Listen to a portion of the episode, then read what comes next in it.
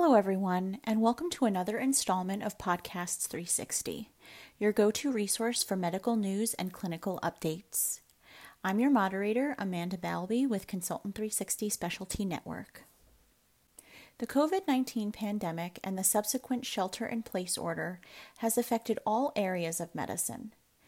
Today, we will be speaking about how the pandemic has affected heart failure care with our guest, Dr. Nisha Gilotra who is an assistant professor of medicine, director of heart failure disease management, and director of the Heart Failure Bridge Clinic at Johns Hopkins Hospital in Baltimore, Maryland. Thank you so much for joining me today, Dr. Gilotra. Yeah, thanks so much. In response to the COVID 19 pandemic, the Heart Failure Society of America recently published an expert consensus statement on the use of telehealth for patients with heart failure. How have you and your team used telemedicine in the HF clinic at Johns Hopkins? Our team read with great interest the HFSA's very timely statement on the role of virtual visits in the management of heart failure. Just to kind of briefly summarize, the writing committee very nicely laid out both the benefits as well as the limitations of telemedicine use in the heart failure population. In the Johns Hopkins cardiology and advanced heart failure practices, we've certainly embraced telemedicine in order to continue providing care for our vulnerable heart failure patients who honestly can't risk going without seeing their providers during this pandemic. So, when the state of Maryland first announced its closures on March 16th, we quickly transitioned to telemedicine, offering patients several different video platforms as well as an audio only option. If patients are equipped with things like a scale to weigh themselves or a blood pressure cuff at home, the telemedicine visit can honestly be quite effective. Within our cardiology clinic, we actually have what's called the Johns Hopkins Heart Failure Bridge Clinic, which is a nurse practitioner led heart failure disease management clinic aimed at optimizing heart failure care and reducing readmissions. And so our normal workflow is to capture all patients who are discharged after a heart failure hospitalization into a clinic appointment within one week of discharge. And then we follow them regularly up to weekly or as needed uh, in that early post discharge period.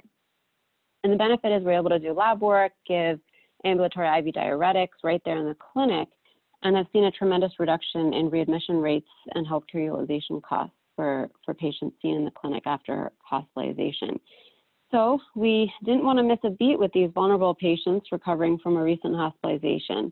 And it was even more important to leverage telemedicine to closely monitor these patients. That's where we really needed to embrace telemedicine. And then we also partner closely with our home care team, which provides remote home monitoring resources.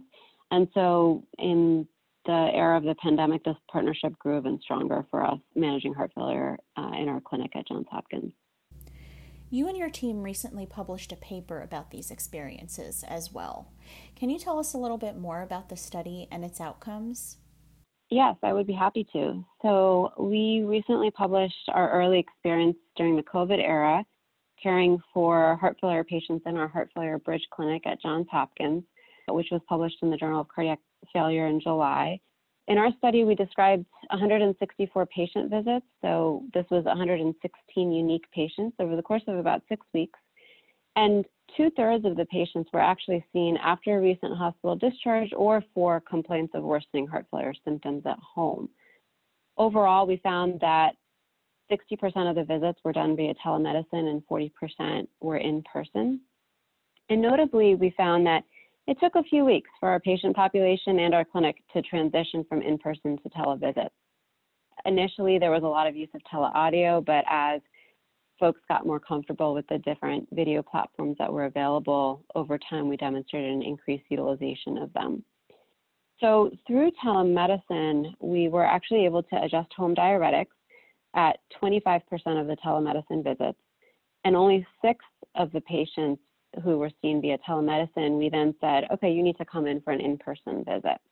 And none of them required a direct triage to the hospital at the time of visit. And again, these are patients who are highly vulnerable, have just been discharged, or are actually having an appointment because they're having worsening heart failure symptoms. And then we were also able to identify a subset of patients about 40% of all of our visits that required in person visits despite the pandemic. And, and that's important to note. Actually, 50% of these visits that were in person resulted in IV diuretic administration in the clinic.